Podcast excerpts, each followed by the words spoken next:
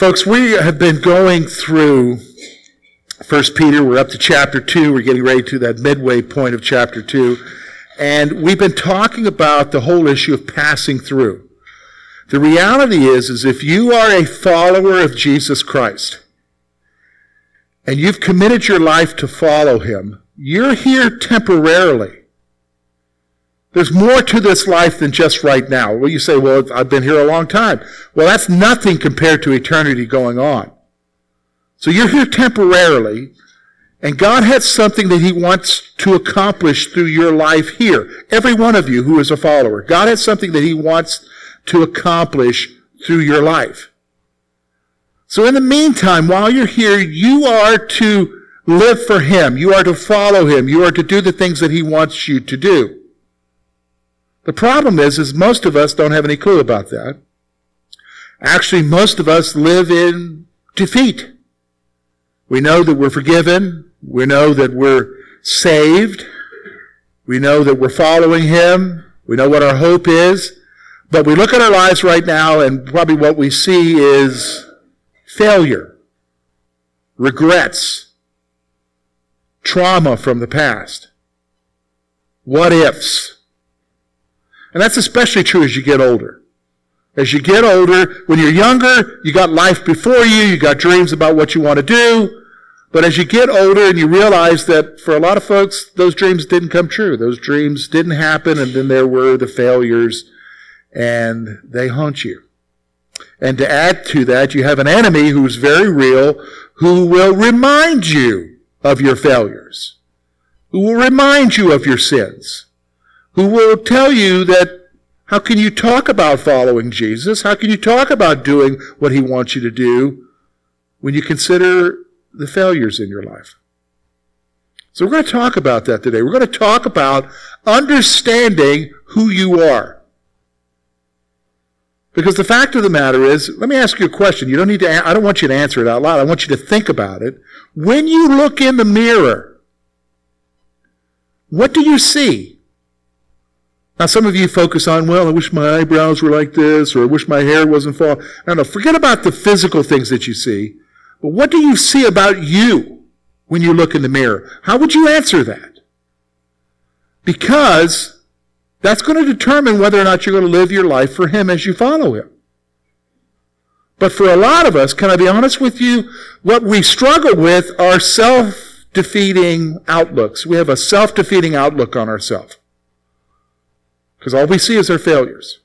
So I want to just point out two things here before we look at what Peter tells us. Number one, I've said this to you at the beginning of our series here. I mentioned this a few more, a lot of, I think it was like three or four weeks, five weeks in a row where I made this statement. But I'm going to bring it back to again today to make a statement with you because we have self-defeating outlooks. Here it is. You will never rise above your perception of yourself. That is so true. You will never rise above your perception of yourself. For some of you, can I be honest with you, your perception of yourself is based upon what your mama or daddy told you. Or what some scoutmaster told you, or what some coach told you, or what some boss said to you. And, and somewhere along the line, somebody told you that you will never amount to anything. Can I be honest with you? If you're a parent here, don't ever do that with your kids. That will scar them for life. You will not rise above your perception of yourself. And for a lot of us as believers, that is so true. You will not rise anywhere spiritually above your perception of yourself. If you view yourself as a total failure, you don't even understand why God could save you because of this or that, and you're remembering incidents in your mind right now, and the failures that are real, you're not going to rise above that. You're going to be crippled because you've convinced yourself that you can never do anything for God. You've convinced yourself that you can never do anything for the Lord. You don't even know why the Lord would even save you. You view yourself as some kind of second class Christian. You will never rise above your perception of yourself. Now, here's what we want to do today is, is we want to make you rise I want to help you rise above your, give you a new perception, help you to rise above what you're thinking about yourself right now, help you to see what the scriptures say, okay? So you'll never rise above your perception of yourself. So we have a tendency, here's the second thing, we have a tendency, it's a very strong tendency, to base our identity on our failures.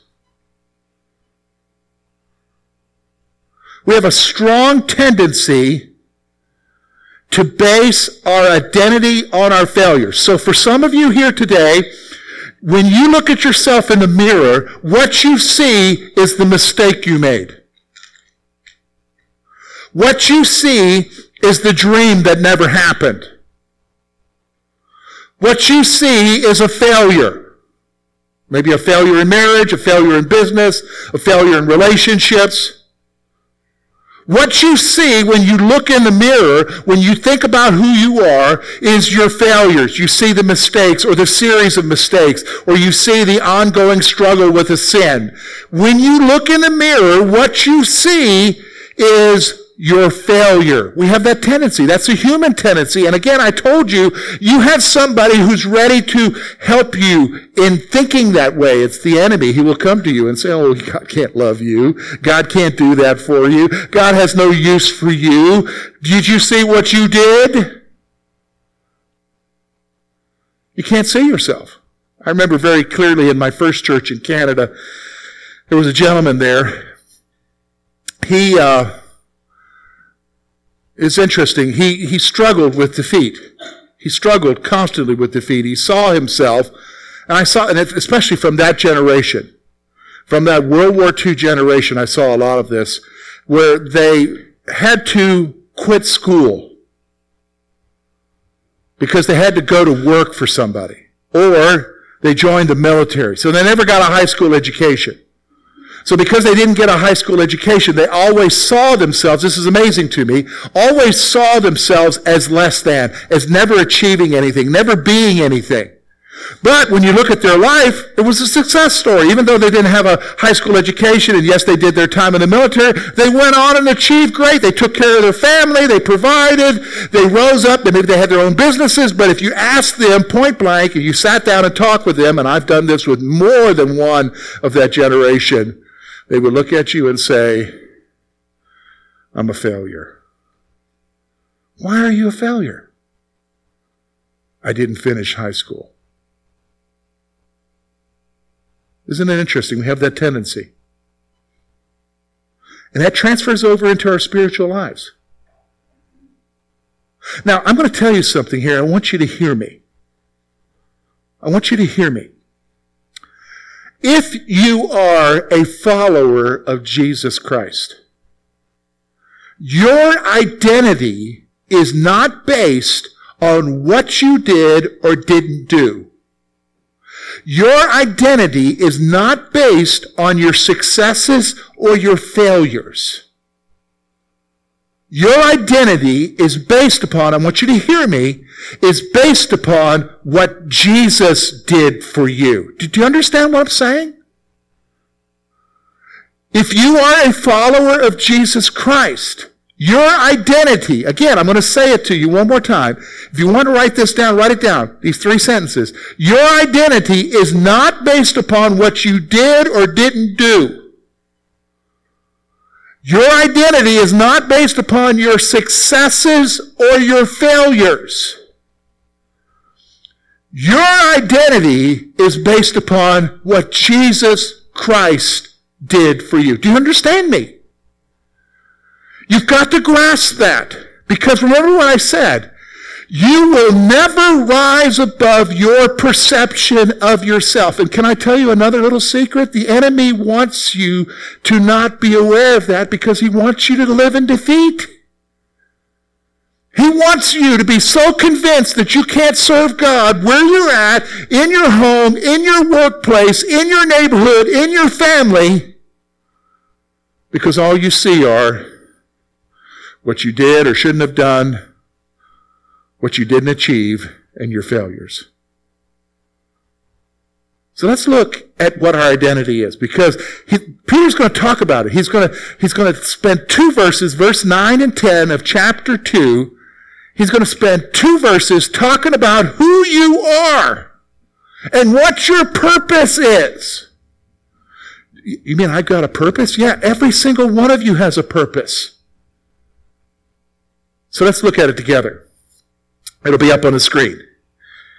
Let's look at verse 9. But you are a chosen generation, a royal priesthood, a holy nation, his own special people, that you may proclaim the praises of him who called you out of darkness into his marvelous light, who once were not a people, but now the people of God, who have not obtained mercy, but now have attained mercy. Let me, let me read that to you. This is so powerful. Let's read that again. But you are a chosen generation, a royal priesthood, a holy nation, his own special people that you may proclaim the praises of him who called you out of darkness into his marvelous light, who once were not a people, but are now the people of God, who had not obtained mercy, but now have obtained mercy. All right, so here's what we're going to do. We're going to take these two verses. We're going to spend some time here, and we're going to talk about that you are a part of something. Okay? You are a part of something. We're going to talk about what our purpose is. And then we're going to look at our disposition. Everybody has a disposition here, right? Oh, she's got such a sweet disposition. Oh, he's such a grouch. You know what I'm saying? Well, we're not going to talk about those dispositions. We're going to talk about the biblical disposition. So let's talk about being a part of something. Look at what he says there, verse 9. He says this. But you are a chosen generation, a royal priesthood, a holy nation, his own special people. Here's what I want you to see. Those three descriptions reflect this one truth. Here it is. We have been set apart for something special. We have been set apart for something special. Look at what it says. You are a chosen generation. Now he's talking plurally here. He's talking about all the followers of Christ. So he's talking about you and other followers of Jesus. You have been specifically chosen by God. You have been chosen by God for this generation. The generation you live in.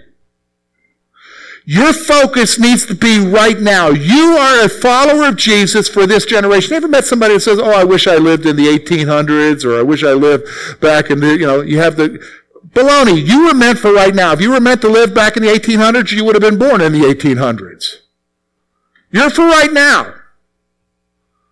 And for right now, as a follower of Jesus, He has something special for you. You are a part of something special. God's plan. Why? Because notice He also describes you as a royal priesthood. That's talking something very special here. What's a priesthood? Those, there are those who serve God. But it's not just any kind of priest. He talks about you being a royal priest. You're royalty. We spend a lot of time looking at Harry and his new wife, right, on the news. Who cares about them? You're royalty. And then he goes on and says this You're his special people. You're special to God. You have been set apart for something special. Grasp it. And from that, we see this. You are precious to the Lord. You're precious to the Lord.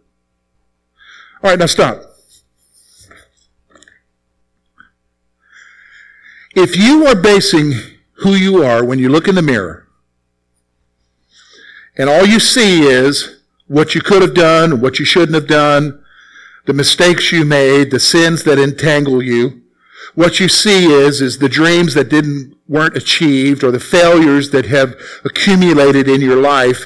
What you see is is just one thing after another, and you look in your life and you say, I'm a failure. I'm, I, why am I even here? Why am I even here? You're missing something very precious as a follower of Jesus. You're missing a truth. You're missing the reality. The fact of the matter is, is that even in spite of all of those wrong failures and whatever, you still are precious to God. Do you understand? You're still precious to Him. Now let me, let's back it up so you understand what I'm talking about. Like, what does that mean? I'm precious to Him. Well, let's talk about it from the standpoint of human relationships. Okay. How many of you have children? Okay, everybody, we've got a lot of two parents here. Okay, grandparents, children. Okay, listen. I want you to hear me. Your children are all perfect, right? What's all this laughter and giggling I'm hearing? I mean, all your children were perfect. They've never done anything wrong. They've never disappointed you. They've never failed.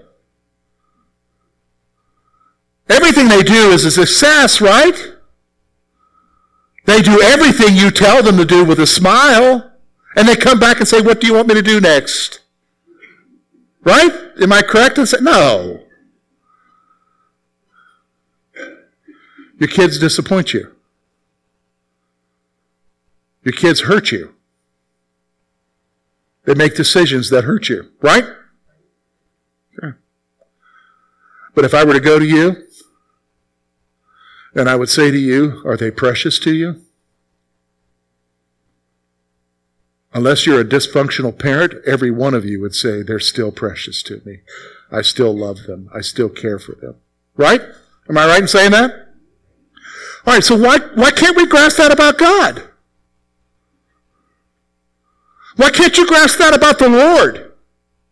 Because remember what I said to you, it's not based upon what you didn't do or should have done or haven't done. It's not based upon your successes or your failures. Your identity with Jesus is based upon what Jesus did for you. Do you understand? Your relationship, your intimate relationship with God has to do with what Jesus did for you. It doesn't have to do with you.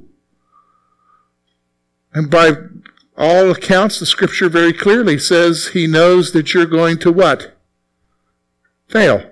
1 John chapter 2, My little children, I run unto you that you sin not, but if you sin, you have an advocate with the Father, Jesus Christ the righteous, who is the propitiation for our sins, but not only our sins, but for the sins of the whole world. You think he knows you're going to sin?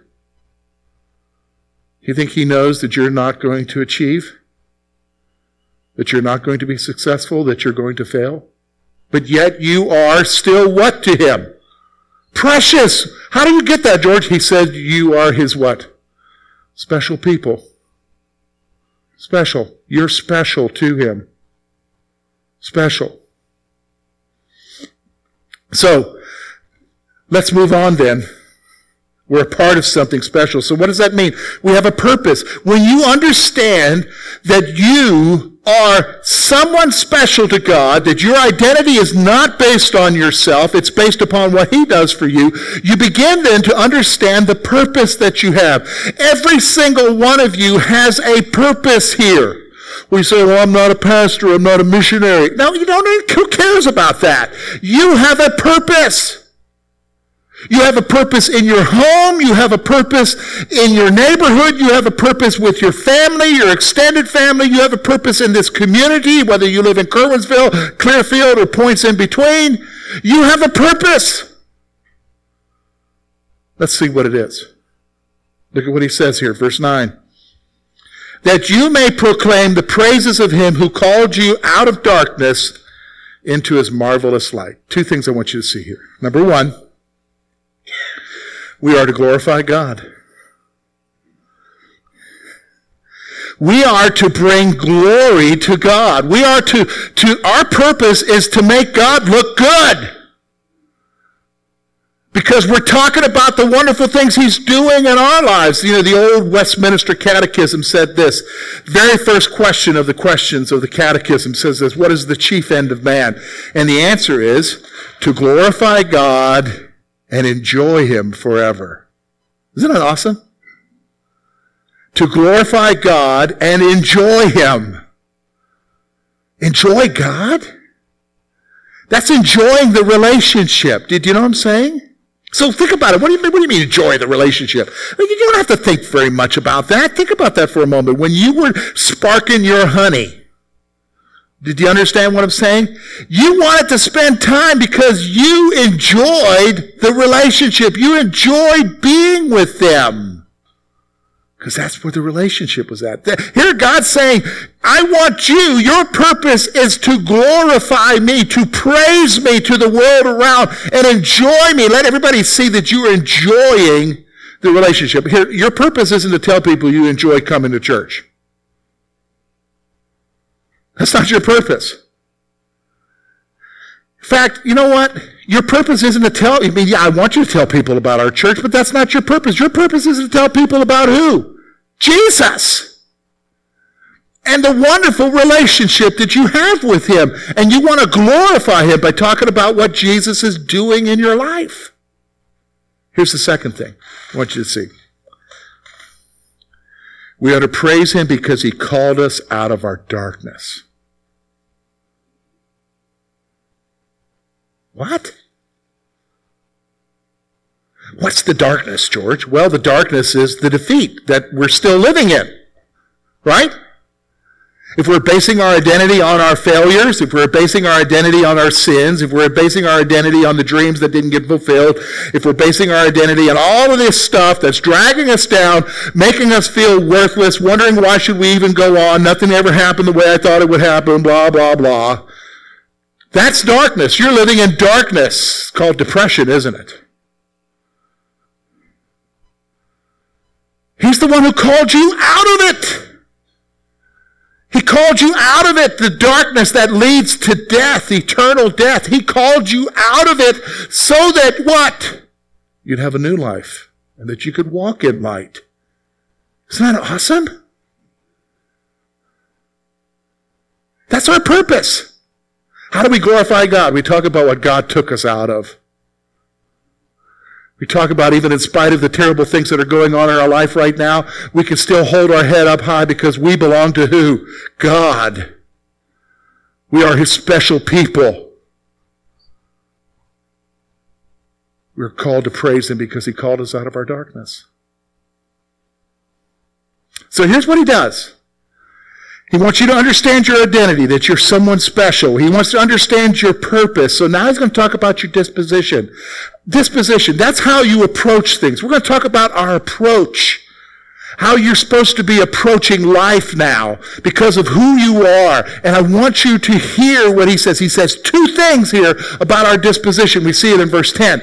Look with me at verse 10. Here's what he says. Who once were not a people, but are now the people of God who have obtained mercy, but now, who have not obtained mercy, but now obtained mercy. So here's two things. number one. Although we were once outsiders, we are now the people of God. Here's your disposition. Okay, I think everybody understands what an outsider is, right? It's somebody who's not from around here, right? Okay? Like, okay, I'm gonna, George is an outsider. Okay? Because I'm from the Carolinas.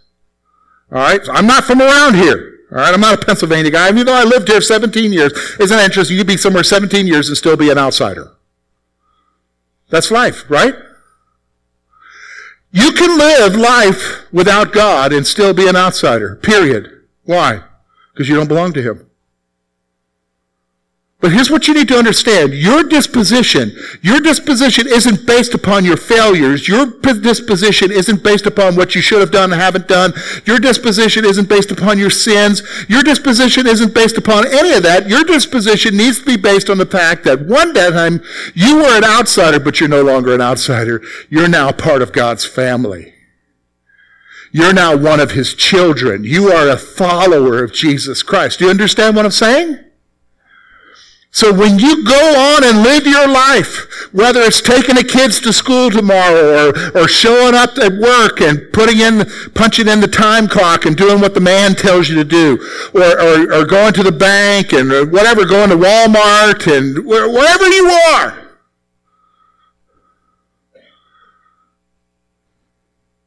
You're not an outsider. Your life isn't based on your failures. You're His people. You are now the people of God. You're someone special. Do you understand what I'm saying? You're someone special.